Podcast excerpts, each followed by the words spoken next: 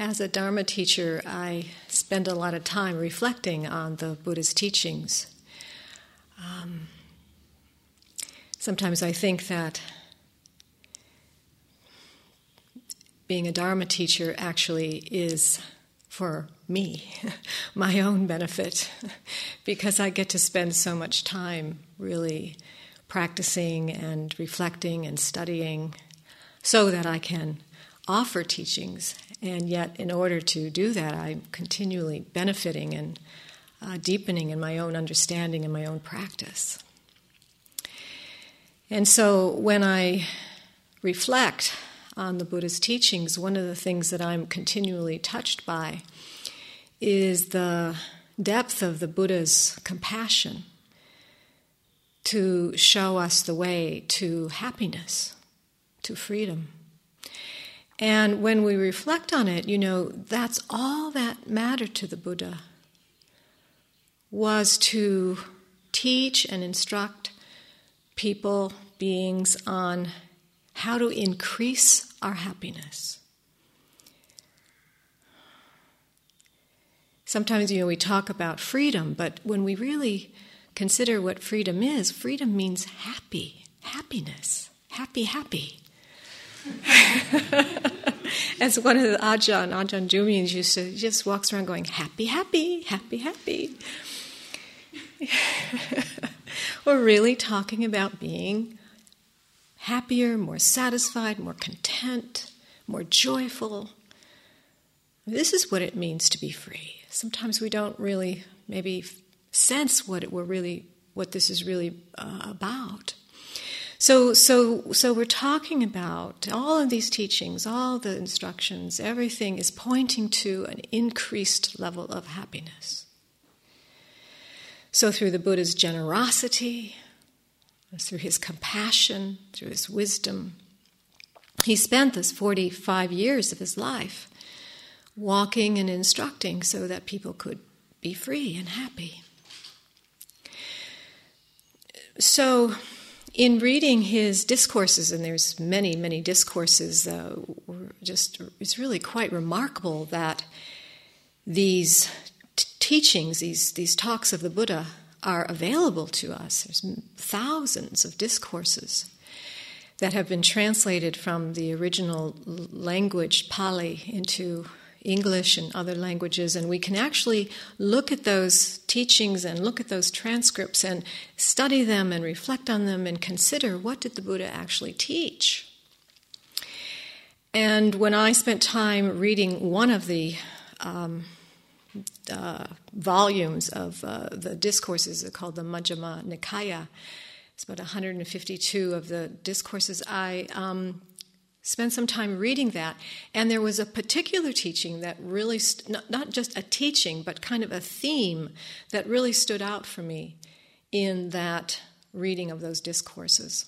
And it was actually something a little different than I had heard through the Dharma talks and the years I had been practicing. It was like something actually dropped much deeper in my understanding of what the Buddha was pointing to because mostly through the years I was practicing, I would get the instruction to let go.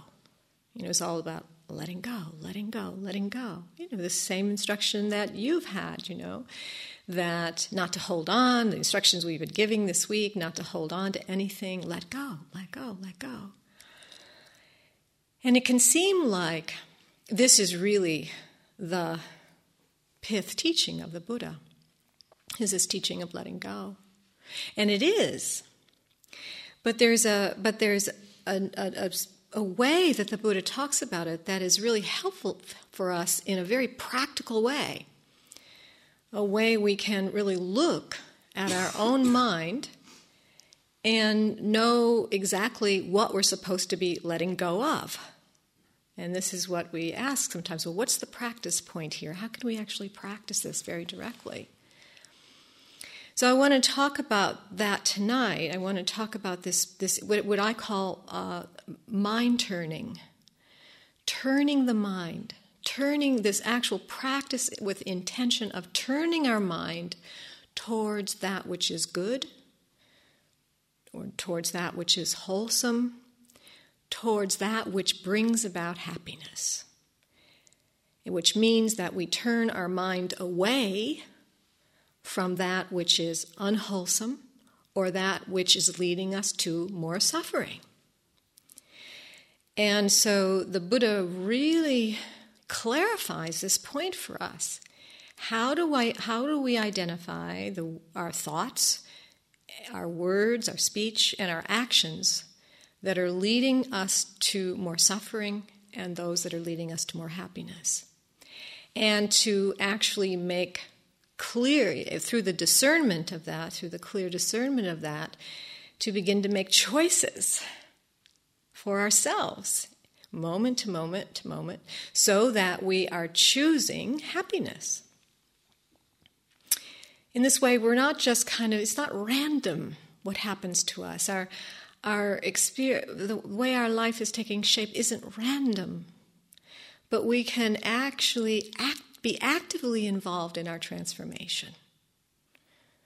With awareness and mindfulness, clear seeing, we actively engage. And this is what we're doing when we practice. When we sit, when we walk, when we practice the Eightfold Noble Path of the Buddha, which lays out the map, we're actively engaged through our wisdom, through our understanding, through our effort, through our energy, through our clear intentions about what we want to have happen in our life.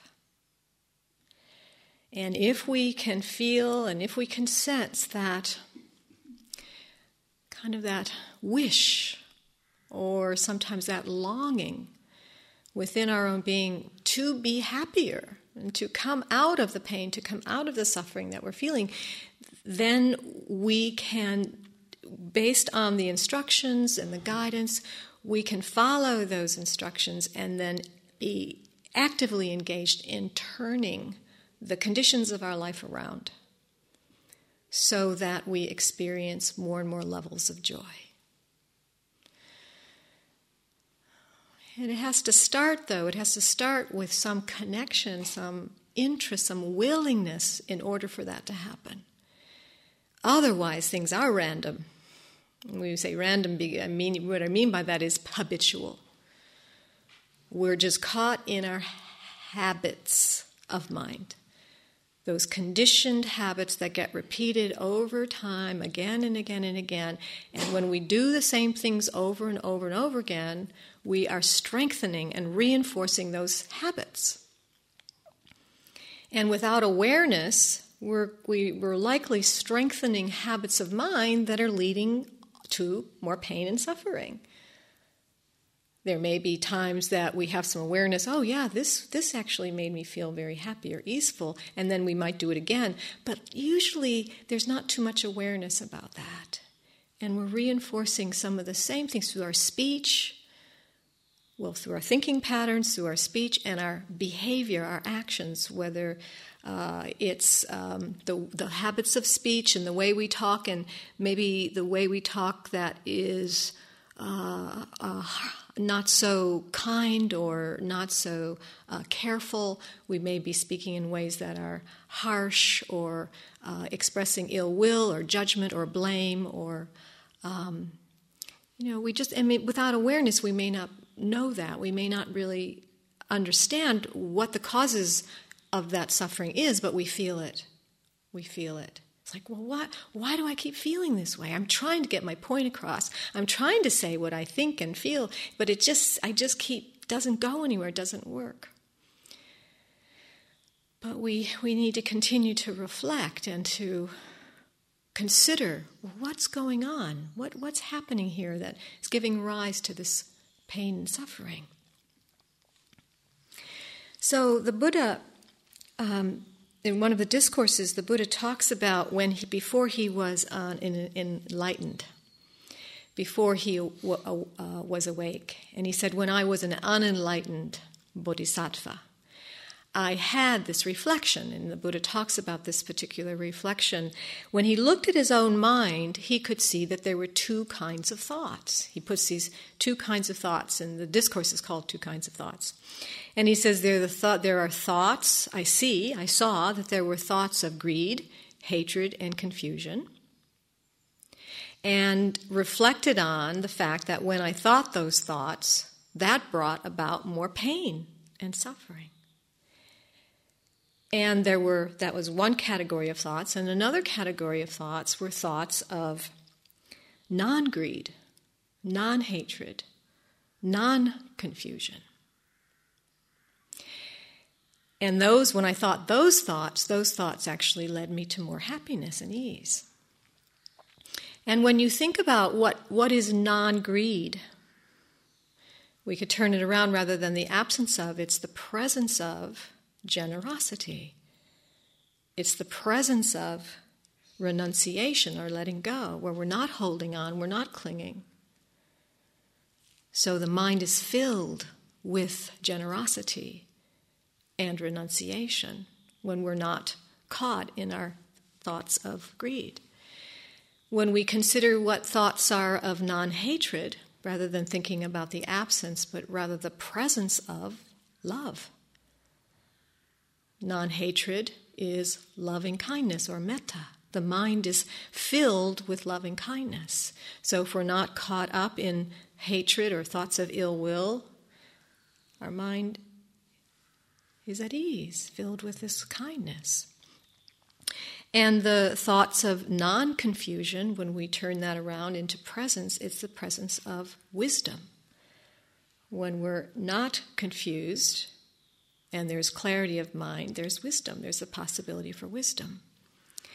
So, so the Buddha looked, he said it, it, the, the very important to contemplate this, to actually reflect on this. And in the suttas, in the discourses, you see, you hear a lot of the importance of reflection rather than just clearing the mind and clearing the mind. That is a particular practice of meditation. But to actually practice on the path requires a lot of reflection and contemplation and, and some study and really consideration of what these teachings are about. So the Buddha said when he really reflect, he reflected on the consequences of these two kinds of thoughts. So when he reflected on uh, uh, th- when he would think thoughts of greed, hatred, and delusion, he said he could see that it brings about pain to myself, it brings about pain to others, it's obstructing wisdom and leading me away from freedom, from nibbana.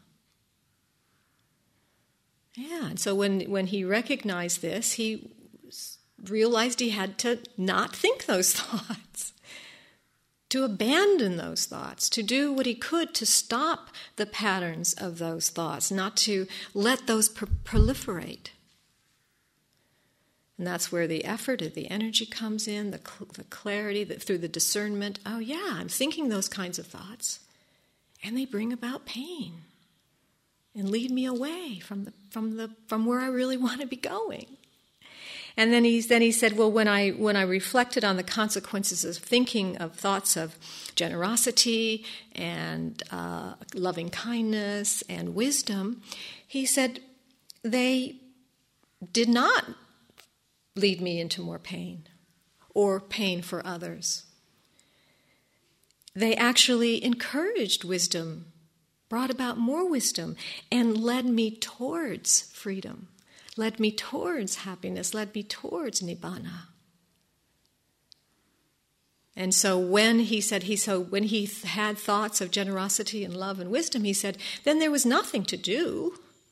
It wasn't like I had to work with my mind. It's just recognizing, ah, oh, yeah, those thoughts are there. And then through that recognition and through the presence of those thoughts, they are already generating their power. It's very powerful when there's generosity in the mind and heart. It's very powerful when there's love in the mind and heart. There's nothing we have to do with that. It's already generating its own consequences. So, so the practice and the discernment is to recognize when the thoughts are leading to more pain and then abandoning those thoughts as much as we can. So this is the this is um, working with the mind in this way. This is the importance of turning the mindfulness to the mind so we actually know what we're thinking. And this is really important in our daily life when we leave the retreat. Many of us are leaving the retreat. Some people here are continuing to practice. But when we're in our daily life and we have so much impinging and so much stimulation and so much coming at us, we may not have the same level of mindfulness that we've had here on the retreat. And yet, when the thoughts are strong and we feel some sense of this tension or stress or this um, uh, uh, agitation, then it's important to know well, what am I thinking? What's going on here? What's actually happening that's bringing this about? Because when we can get some sense of that, then we can interrupt it. We can do something different. And the Buddha actually talks about replacing the thoughts. You know, and it was so funny when I first read that, it was like, oh my gosh, that's the Buddha talked about that. I thought that was just New Age. That was just a New Age thing, just to substitute the thoughts, you know, think positive thoughts rather than negative thoughts, you know, that's a, such a kind of popular thing. And here's the Buddha's talking about it, you know replace the thoughts. Don't just continue thinking these negative thoughts or these thoughts that are leading to more pain. He said, put, you know, start thinking something that's actually going to bring about something more wholesome, make you feel happier. So then that active engagement. But then he says in the discourse, he says, but even better than replacing the thoughts is quieting and concentrating the mind just quieting, bringing about a certain level of tranquility and calm. So that the thoughts then aren't impinging so much. The thoughts aren't gripping and grabbing in our consciousness so much when there's the lack of awareness, but to actually, through the meditation, through the mindfulness, to begin to quiet those thoughts as we, ha- as we know uh, from our meditation. And then what happens, and what in, in my experience is what happens, is that the thoughts don't actually go away they just kind of move into the background. And I often have this experience as if a, like a radio, my mind sometimes feels like just like radio on in the back corner of the room. And yeah, the radio is on, it's not disturbing anybody. It's just there's nothing too offensive on the radio, you know, it's just in the back and it's just kind of doing its thing and I'm doing my thing. So I don't have to be, it's not disturbing me, it's not impinging, but I don't have to turn the radio off. In fact, I can't turn the radio off. Have you ever tried to? the radio of your mind? You know, it just kind of keeps going and going. But through the quieting and the tranquility of our practice, it just, the thoughts just kind of move back. It feels like that. They kind of get quieter, less impinging. And then the presence or the awareness is strong, and we can just be pay attention to what we're doing without that um, static, the static of our thinking mind, which can be so noisy and so loud. And so we quiet the mind, still the mind. And we can practice this too in our daily life through the just when we're walking. So if the mind's really going, just feel ourselves, our body walking, feel our feet on the ground, know where we are, connect with the the, the, the, the objects of the senses. Quiet the mind, not, not empty the mind. And we have to be a little bit careful about that because we can get into an idea of what it means to quiet the mind as if there will be no more thoughts. And then we can get into a kind of rejection oh, my mind's busy, I have to stop my thoughts, annihilate my thoughts. Just quiet the thoughts, steady the mind, focus the mind, get the mind a little more concentrated. But if not, replace the thoughts. it's a very, very helpful antidote, antidote for us. And then the, the Buddha says, he points out how excessive thinking he says that he says there's an, excessive thinking isn't actually wrong, and it's so interesting that this is actually translated like this. He says excessive thinking isn't wrong; it's just going to tire you out. it's just going to exhaust you, and then you're not going to have the resources to continue your practice. So, again, you know, just a, a good practical piece of information. So quiet the mind, get your mind a little more quiet and steady so you don't get so tired out by all the thinking. Has anyone noticed how tiring thinking can be? I'm exhausted from my mind, people tell me a lot of the time. And so here we use our, our resources, we use the different skills we have, meditative skills, to help that. So we're not only quieting and steadying the mind, but through that discernment, paying attention to the thoughts that are actually uh, taking hold and causing us a lot of stress and anxiety in our life. It's a really beautiful and practical teaching. And this is a quote from the Buddha, which where he says, Whatever one frequently thinks and ponders upon, that will become the inclination of one's mind. Very profound. Whatever one frequently thinks and ponders upon, that will become the inclination of one's mind. So, what do we want our mind to be inclining towards, or how do we want our mind to be inclining? Because you can actually feel that. We've talked about that this week, this kind of movement of mind, this move, how the mind can move. And so we're actually talking about this turning towards that which brings happiness, that which brings joy. And, and, and we do that not only through just the meditative capacity, but actually through starting to say things that bring about more happiness, talk in a way that brings that about, do things, start to generate certain actions that bring that about.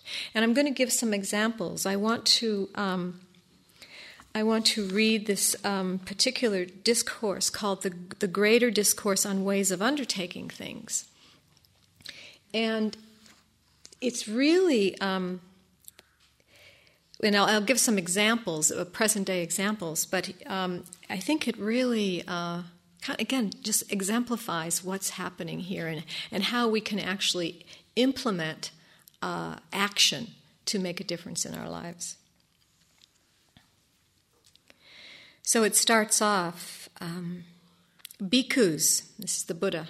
Bhikkhus, for the most part, beings have this wish, desire, and longing. And before I say that, this is you know, this is 2,500 years ago. So we say things change, but listening to this, you wonder: Does has any has human has human nature changed at all in 2,500 years? So he says, bhikkhus, for the most part, beings have this wish, desire, and longing. If only unwished for, undesired, disagreeable things would diminish and wished for, desired, agreeable things would increase. Have you ever had that wish?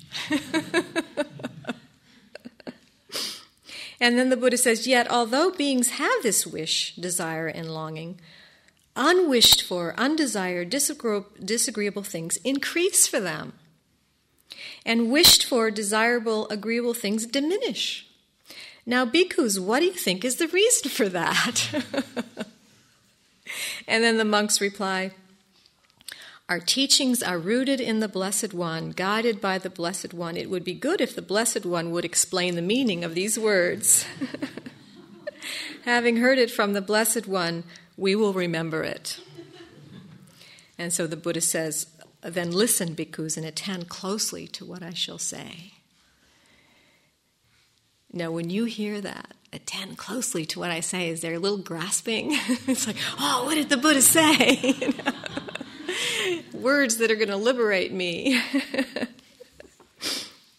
so basically, what he's saying in this discourse, and I'll, I'll read bits of it, he says that basically people don't know what things to cultivate and to follow, and what things not to cultivate and follow. So it's very much that two kinds of thought. What do we, what do we cultivate and follow? Uh, what are we cultivating and following? So it's so just as a, a, synopsis, there's four parts, and and the first part is when where the Buddha says there is a way of undertaking things that is painful now and will ripen as pain in the future. Painful now and will ripen as pain in the future. And he says it's like taking like horrible tasting poison. And dukkha now, dukkha is suffering, so you get dukkha now and dukkha later. So when we make these kind of choices, this is what you're going to get. You're going to get dukkha now and dukkha later. But usually we don't know that. He said, second part is there is a way of undertaking things that is pleasant now, but will ripen as pain in the future. He says this is like taking uh, sweet tasting poison. Sukha, sukha is pleasure. So dukkha is suffering, sukha is pleasure. So he's like, sukha now, but dukkha later. You know that kind? and then the third one is there is a way of undertaking things that is painful now, but will ripen as pleasure in the future. He said this is like ta- taking horrible tasting medicine so instead of poison, it's medicine. So it tastes terrible, but it's going to heal you. Right? It is going to be healing. So he says it's dukkha now and sukha later. And the fourth one is there is a way of undertaking things that is pleasurable now and will ripen as pleasure in the future. We like that one. it's like taking sweet tasting medicine it tastes sweet now and it's going to heal us. Sukha now and sukha later. and Catherine and I were upstairs kind of going, Dukkha now, dukkha later, dukkha, sukha now, dukkha later, sukha now, dukkha later, sukha now, sukha later. sukha later. We got this little kind of, we thought maybe we'd get up and start dancing.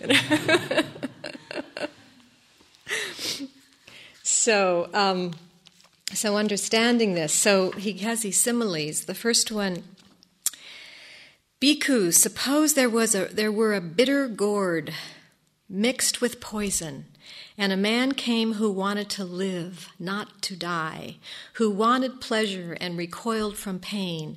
And they told him, Good man, this bitter gourd is mixed with poison. Drink from it if you want. As you drink from it, its color, smell, and taste will not agree with you, and after drinking from it, you will come to death or deadly suffering. Then he drank from it without reflecting and did not give it up. As he drank from it, its color, smell, and taste did not agree with him, and after drinking from it, he came to death and deadly suffering. Similar to that, I say, is the way of undertaking things that is painful now and ripens in the future as pain. Completely unconscious, right? Somebody gives us something, we take it and we die. You know? No real reflection, no contemplation, completely unconscious. Suffering that leads to more suffering just through habit, just through unconscious habit. We don't know what we're doing. We don't know we're not really considering, thinking. I mean, we can look at the five precepts. I think the five ethical guidelines are really good examples, and that's why these five guidelines are laid out for us. Because without, when we kill, for example, when, when, be, when people are killed or beings are killed, there's without thinking, without the conscious reflection, there's suffering. Not only is there suffering for the person who was killed, but the suffering for the one who is actually doing the killing when the, when the sensitivity, when the consciousness comes in. When we steal or take something that isn't given to us freely, we think somehow that's going to make us happy. We think that that stealing, that act of stealing, is going to bring us some kind of pleasure or happiness. But it doesn't. It ultimately just, when it's considered, when there's some conscious reflection, it's painful. We feel not only is it painful for us, but it's painful for the person that, or people who were in, involved with that. We can see on retreat when we get angry, we get angry at somebody for doing something that we think is stupid or that they shouldn't have done. And we're projecting that anger out and blaming them and yet, if we feel that anger is painful, You know, we're, we're trying to project it out with they're bad or they're doing something wrong, but, but the anger's here. It's suffering that leads to more suffering. It's not considered, it's not reflected. I remember for some years I looked at um, my intention behind my speaking. I was doing some training around communication. And so one of the um, uh, suggestions or one of the practices really was to look at the motivation when I spoke. And I hadn't brought that into consciousness very clearly in those days, many, many years ago. And when I started to actually look at the motivation behind my speaking, I was horrified because I saw that. I mean, I thought I was a good person, I thought I was a kind person. And then I started seeing, God, I really wanted to hurt that person. I wanted to get back at them. I want I was so angry at them, I wanted to hurt them so for, for hurting me. And I was like, oh gosh, I'm I do that? Suffering that leads to more suffering, but I didn't know I was doing it because there was no reflection, there was no awareness around it. So this is the this is the, the, the dukkha now, dukkha later. Somehow we think what we're doing is going to make us bring us more happiness. We think somehow it's going to resolve the issue, but we, it actually just brings us more pain, more suffering. It's wrong view it's wrong, just confusion. The second one, sukha now, dukkha later. Suppose there were a bronze cup of beverage possessing a good color, smell, and taste.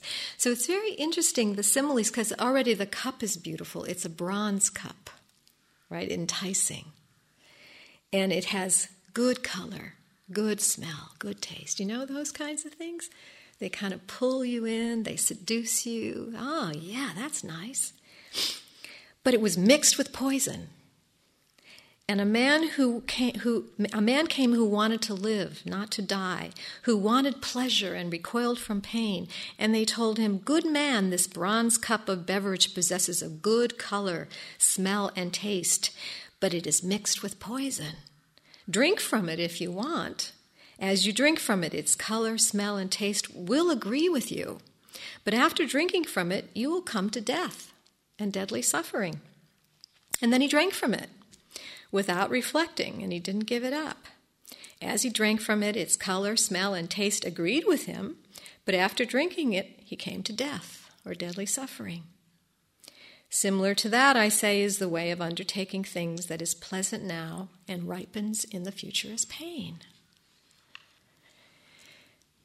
And the obvious example of this are those the compulsions, the compulsions of habit, the addictions, the compulsions that were just the habit so strong, the, the, the pleasure for that pleasure through the senses that we just get intoxicated.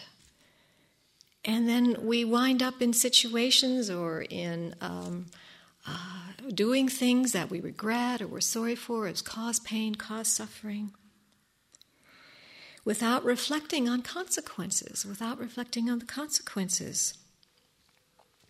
I remember again, you know, in co- when I was in college in the 60s, there was a lot of alcohol. It was actually before drugs. Uh, drugs hadn't come into history yet, into the culture yet. So there was a lot of alcohol, and so it was just kind of what we did as college students. We drank a lot of alcohol, and I would get, I would drink because that's what everybody was doing, and I got really sick, and really, you know, really, it was very painful, and it would make me, you know, feel very delirious. And then the next weekend would come, and I would do it again, you know, and then another year, you know, same thing, not reflecting on it. But it was pleasurable, it was joyful, I was having a great time, but not reflecting on the consequences. Sukha now, dukkha later, sukha now, dukkha later, sukha now. And that confusion, again, the lack of wisdom about what's really going on there. We might see it around food, the indulging in food. It's great now, it tastes good, you know, I want more, I want more. But then we're really sick, or we, we get ill through the indulgences.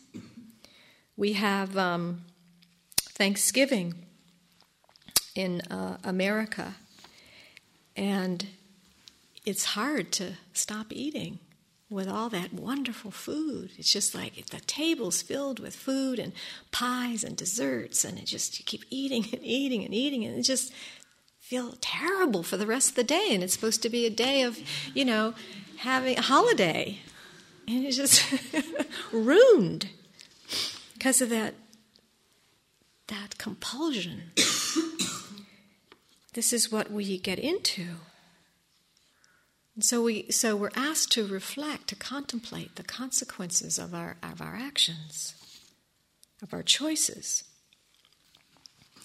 So these first two are the two that reinforce because out of the lack of wisdom and clear seeing, they reinforce more, more greed, more hatred, more confusion. We're not nothing we're not transforming conscious consciousness.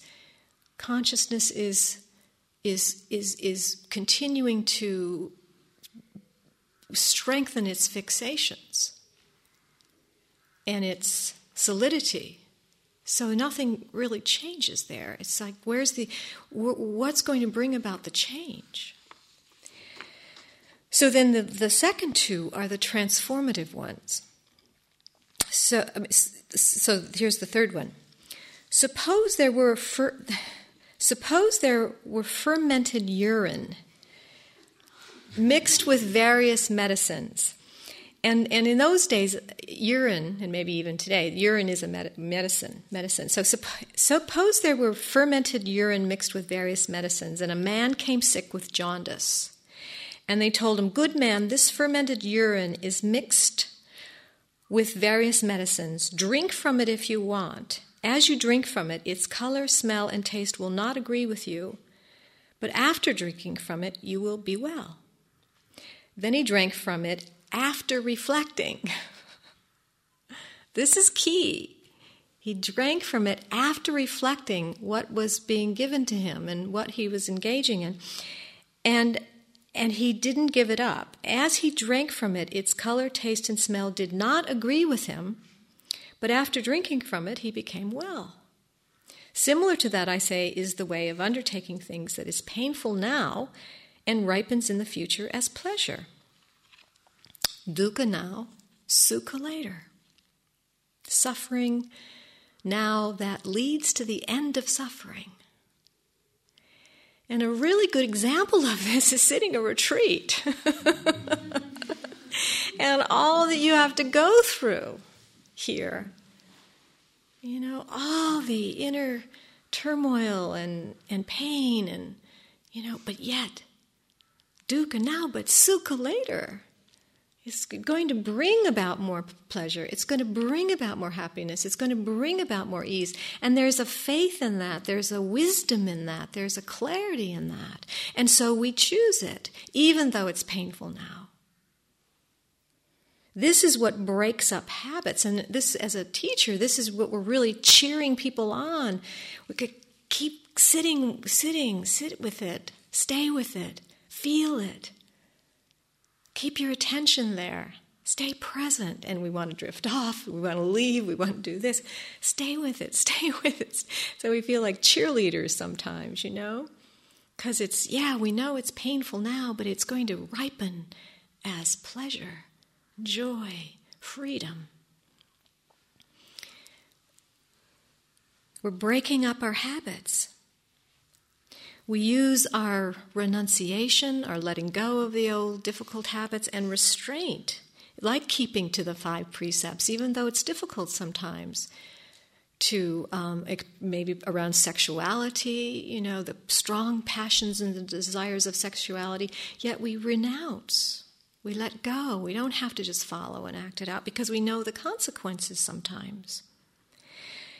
On uh, the three month retreat at IMS, there was a yogi in the kitchen who was working in the kitchen, and there were a lot of yogis around, and, and uh, there were about 100 people on this retreat.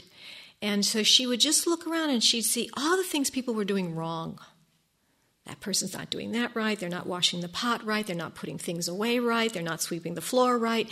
And she would just get angry and she would get um, judgmental and just get wound up and stressful. And so she came to me. She said, "What do I do? You know, I'm just so I just get so tense there." And I said, Why are you looking? just stop looking. Just guard your sense doors. You just look down. Stop looking for all the things that people are doing wrong. You know, and it's like, oh, yeah, well, you know, that's hard to do because the habit wants to go out and judge and blame and make wrong and feel the anger. That's what's familiar. That's the familiar identity, the position. But to actually restrain that is hard. So, dukkha now, it's hard to do that, and yet that's what's going to lead to the sukha, the pleasure. So, this understanding, understanding consequences, even though it's painful, yeah, I'm going to do it because I know something's going to give rise to some freedom here. That's the, the self discipline question that we had this morning. Yeah, sometimes it takes discipline, and yet that discipline leads us to the freedom, to the opening, and the balance of mind. So the last one. Suppose there were curd, yogurt, honey, ghee, butter, and molasses. Oh, sweet. Mixed together, and those are all honey, those are all medicines. So, yogurt and honey and uh, butter and molasses, so this medicine. Suppose they were all mixed together and a man with dysentery came. And they told him, Good man, this is curd, honey, ghee, and molasses mixed together. Drink from it if you want. As you drink from it, its color, smell, and taste will agree with you, and after drinking from it, you will be well. Then he drank from it after reflecting. Again, after reflecting on the consequences, and he didn't give it up. As he drank from it, its color, smell, and taste agreed with him, and after drinking from it, he became well. Similar to that, I say, is the way of undertaking things that is pleasant now and ripens in the future as pleasure. Sukha now, sukha later. And I think this really is that inspiration that comes from following a teaching, following the Buddha's path. There's some joy. We experience a certain level of joy and happiness because we're doing it now even though there are those moments of pain and difficulty, but there's a there's a, a, a, way that it uplifts our heart. We feel good about what we're doing when we have faith and some understanding of our of our path. It brings us joy now, and it brings us joy in the future. And we learn how to engage in actions that actually uplift our heart and uh, uplift our mind. So when we notice that our mind uh, is is turning towards generosity. For example, I have a thought. For example, um, uh, my niece is getting married, and um, I want to really be there and support her and to buy her something that will really make her happy. And all these thoughts are, they make me feel good and they make me feel happy. Now, I could just have the thoughts, and the thoughts could arise and pass away, and then nothing ever gets done. But because I have because I know about the nature of thought and action, I follow those thoughts.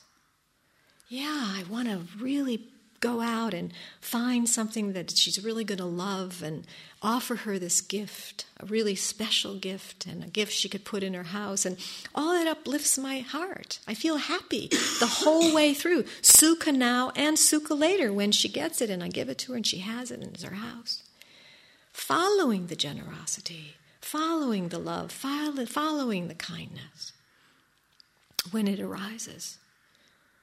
This kind of happiness now. Or, or, or if being with somebody who's in pain or who's suffering in some way. That when my heart moves out to them, yeah, maybe the experience isn't very easy and it's difficult or challenging in some way, but by through the contact and through the love and through the care, there's joy in that. The joy arises in the heart that I'm there, I'm taking care, I'm, I'm being uh, uh, uh, careful and kind and gentle and tender here. And there's a, a joy that arises in the moment and in the action and in the future. I'll feel good about it, they feel good about it. And so we consider, we reflect what, what are the kinds of things that do uplift my heart? I was uh, at, the, at the beginning of the week, um, Catherine's husband Yanai walks into the teacher wing with a big bouquet of flowers for his wife. Really beautiful, you know, walking in, presenting her. He's not going to really be with her for a week. Here's the flowers. Such a, you know, bringing joy, uplifting. They're sitting on her, on her dresser, you know, and so the flowers are there. We see them and enjoy them, and he feels happy because he brought them. So, doing these kinds of things, what, how can we begin to orient our life so that we are engaged in action that not only brings about more pleasure and joy for ourselves, but in that action, action is generating that for others too? And so, whatever that is, you know, it could even be social engaged work, even though, again, it's difficult and challenging and stressful at times. The, the, the love and the inspiration that, that, that we feel through the doing of it is our, our, as our sukha, is our joy. And then that has its impact, has its ripples, it carries through, makes a difference all around us. This is how we not only uplift our own mind and our own heart and our own consciousness, but it goes out and it uplifts others.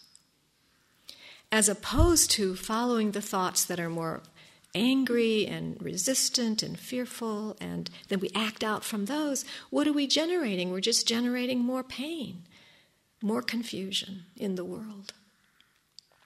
And then that becomes more of the reality not only for ourselves, but for others. So, this is why I say that if we want to change the world, we have to start here. We have to start here within our own minds, within our own consciousness. And as we begin to purify and transform our own consciousness, that everything around us transforms. Our reality and the people that we come into contact with, the people that we touch, are transformed in some way. It may not be apparent, and we may want people to change more than they do, but then that's grasping. But we just continue to do our work. You know, there's this lovely story coming to mind where this woman um, went and spent time with her parents and she was and her family and she was trying to indoctrinate every indoc, indoctrinate everybody and change them and give them the buddha's teachings and say well if you watch your mind this will happen and you know you're not being very mindful and this is what mindfulness is you know and really trying to teach the, the teachings. And then everybody went ugh you know we don't want you know get away we don't like this and then she reflected, and then she, she let go of it, and then she decided, well, I'll just be kind and caring and loving, and uh, I'll, I'll, I'll, I'll bring forth more of these qualities, and I won't try to change people. I'll just be the person who I really want to be and for them to see. And then she got all this Oh, come, come forward. We want you to be around. Yeah, you know. And then she wrote this letter to one of her teachers, and she said, you know, what I realized is that my, my family hates me when I'm a Buddhist. but they love me when I'm a Buddha. They love me when I'm a Buddha. So we just want to, what does it mean for us? What does it mean for me? What does it mean for you to be a Buddha? here and now. And yeah, of course, that we don't really know how to do that. But the teachings and the practices, and they all give us, they point, they point us. They point the way. Do this, do that. Pay attention here, discern this, follow this, don't follow that. Cultivate this, don't cultivate that. And then we start to get a sense of how to work within our own minds, within our own beings, and as the as the as the Buddha said, People don't know what things to cultivate and to follow, and what things not to cultivate and to follow. And so, so, the, so the teachings are actually pointing us to what to cultivate and how to cultivate.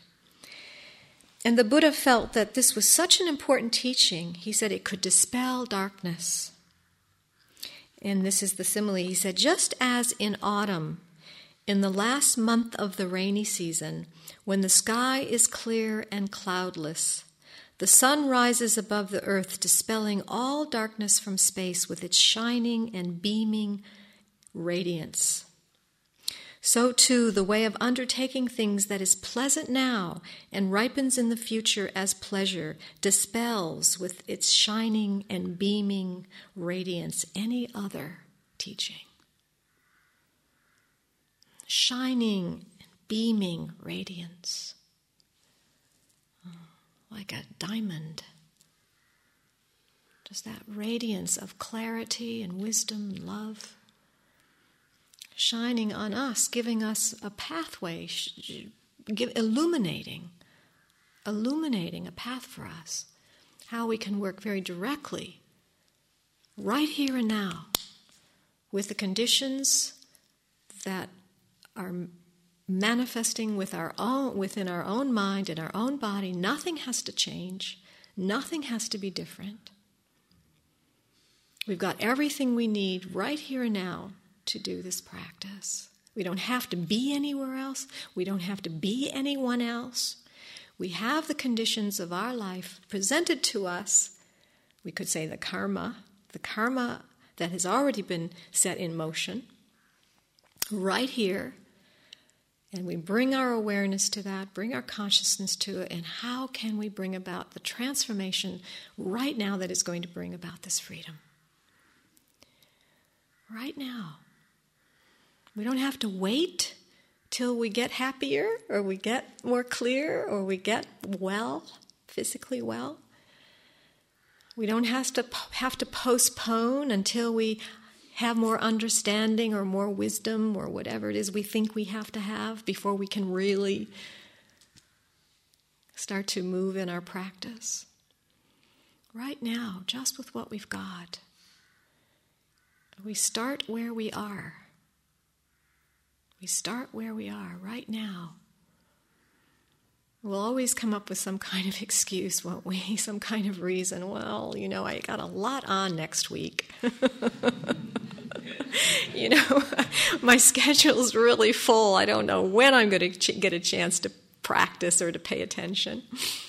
You know, from this point of view, it does sound kind of funny.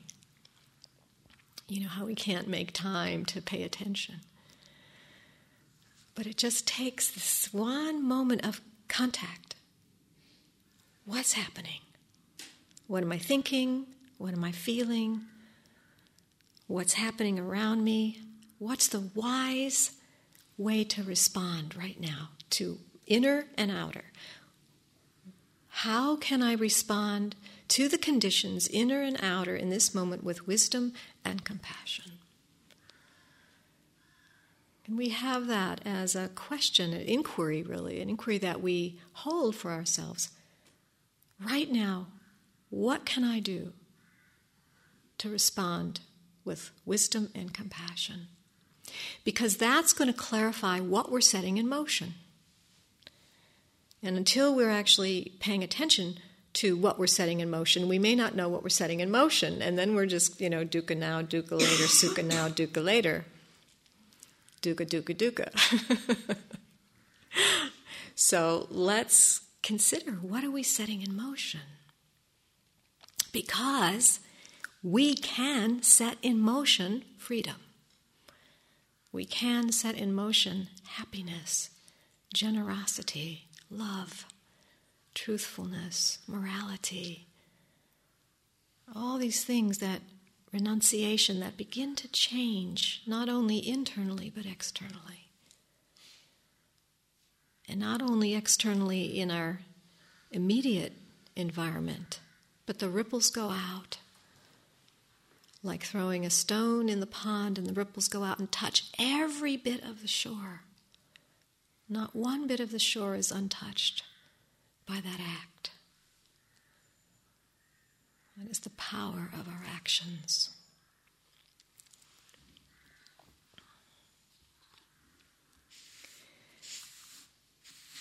So I'll, I'll end with I'd like to read this um, piece by Roger Keyes. Um, and it's, it's written in a way that I think is a, a very lovely kind of pointing of kind of another gu- guidance for us.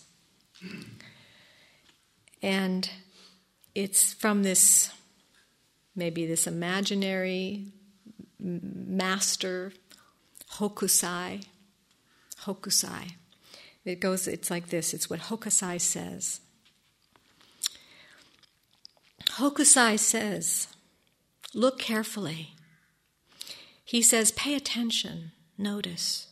He says, Keep looking, stay curious. He says, There is no end to seeing.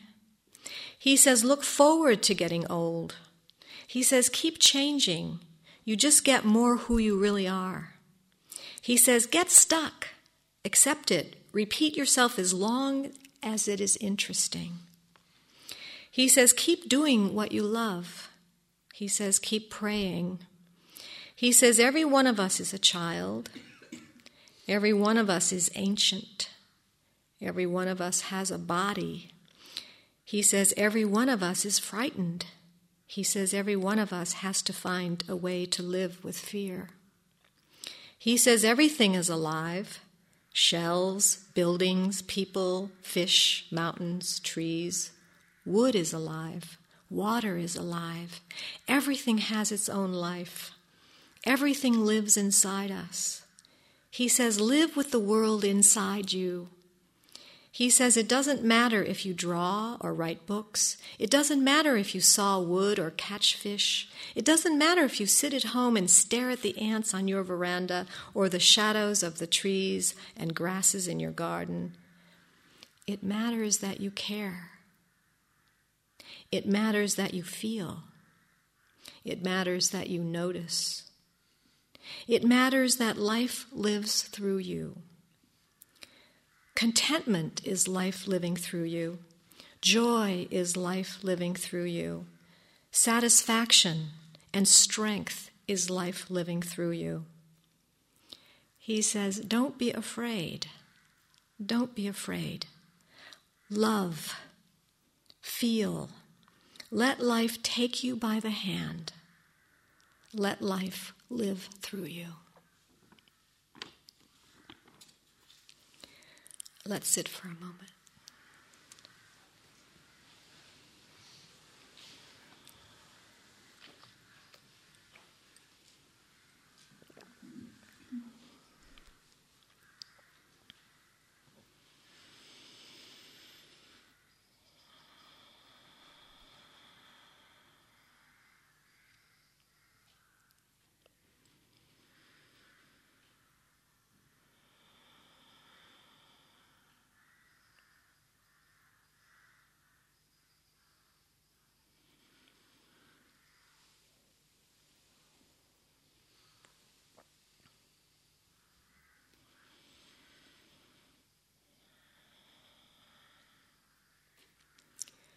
May all beings open to the immensity of life.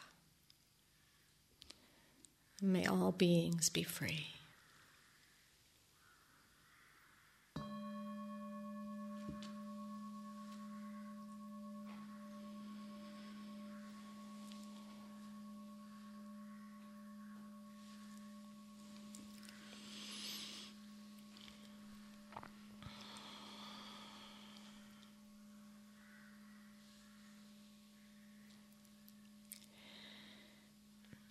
So I wanted to um, give the Dharma talk tonight instead of last, last night, um, mo- mostly because I am uh, need to let you know that I have to leave early in the morning tomorrow. And so I wanted to spend more of my time with you this evening before I go. Um, now we'll kind of let the cat out of the bag of why the retreat had to be one day shorter.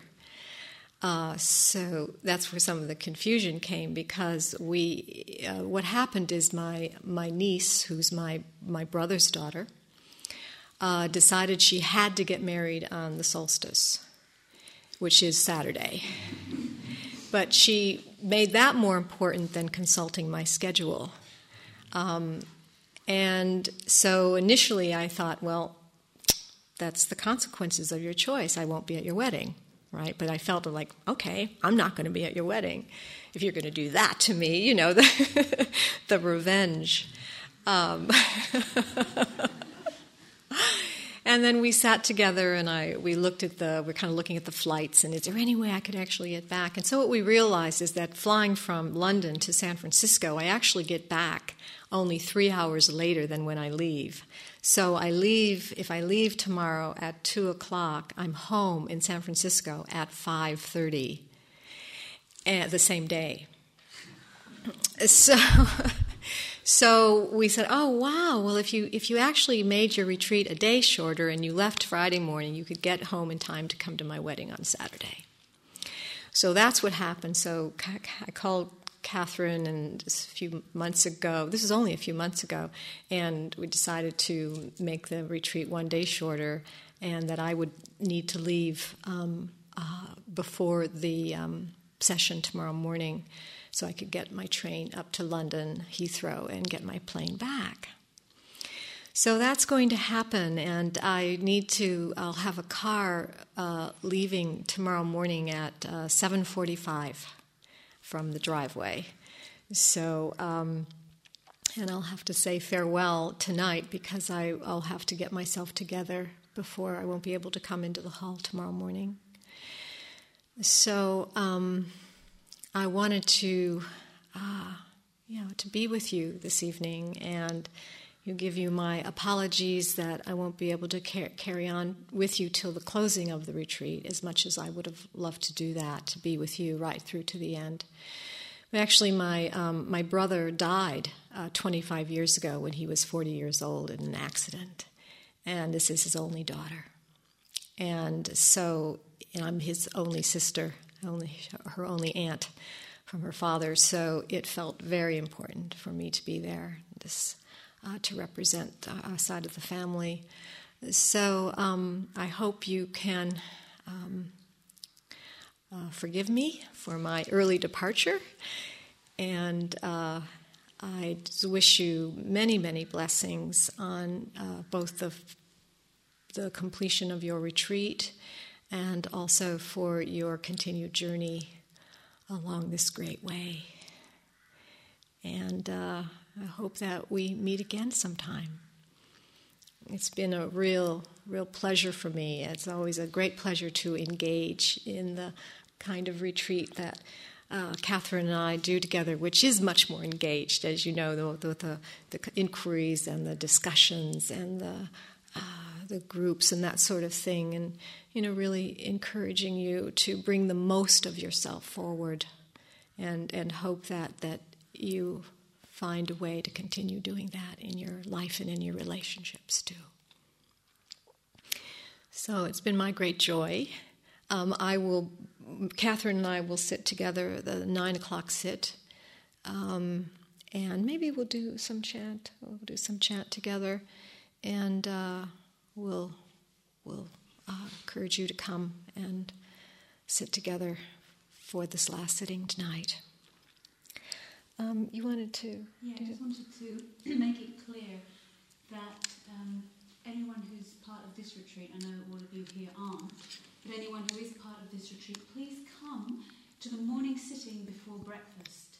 Um, as you know earlier, I was planning, planning to give the talk about dana, and rather than do it tonight, we're going to do it tomorrow. So please all attend that sitting at 6.30 in the morning. Thank you. Yes, and that there'll be some uh, closing announcements from the managers and dana talk, and uh, that'll probably start around seven o'clock. So if you do oversleep or something, but you probably wouldn't. Um, do just please come in uh, so you can hear those those important announcements and how uh, what will be involved in uh, closing the retreat tomorrow. Um, and the schedule for tomorrow is posted, and will breakfast will be at 7:40. 10, about 10 minutes later, just to allow for the announcements and the things that need to be said here. And uh, then the opening.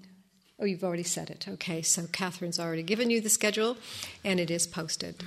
So, um, thank you very much.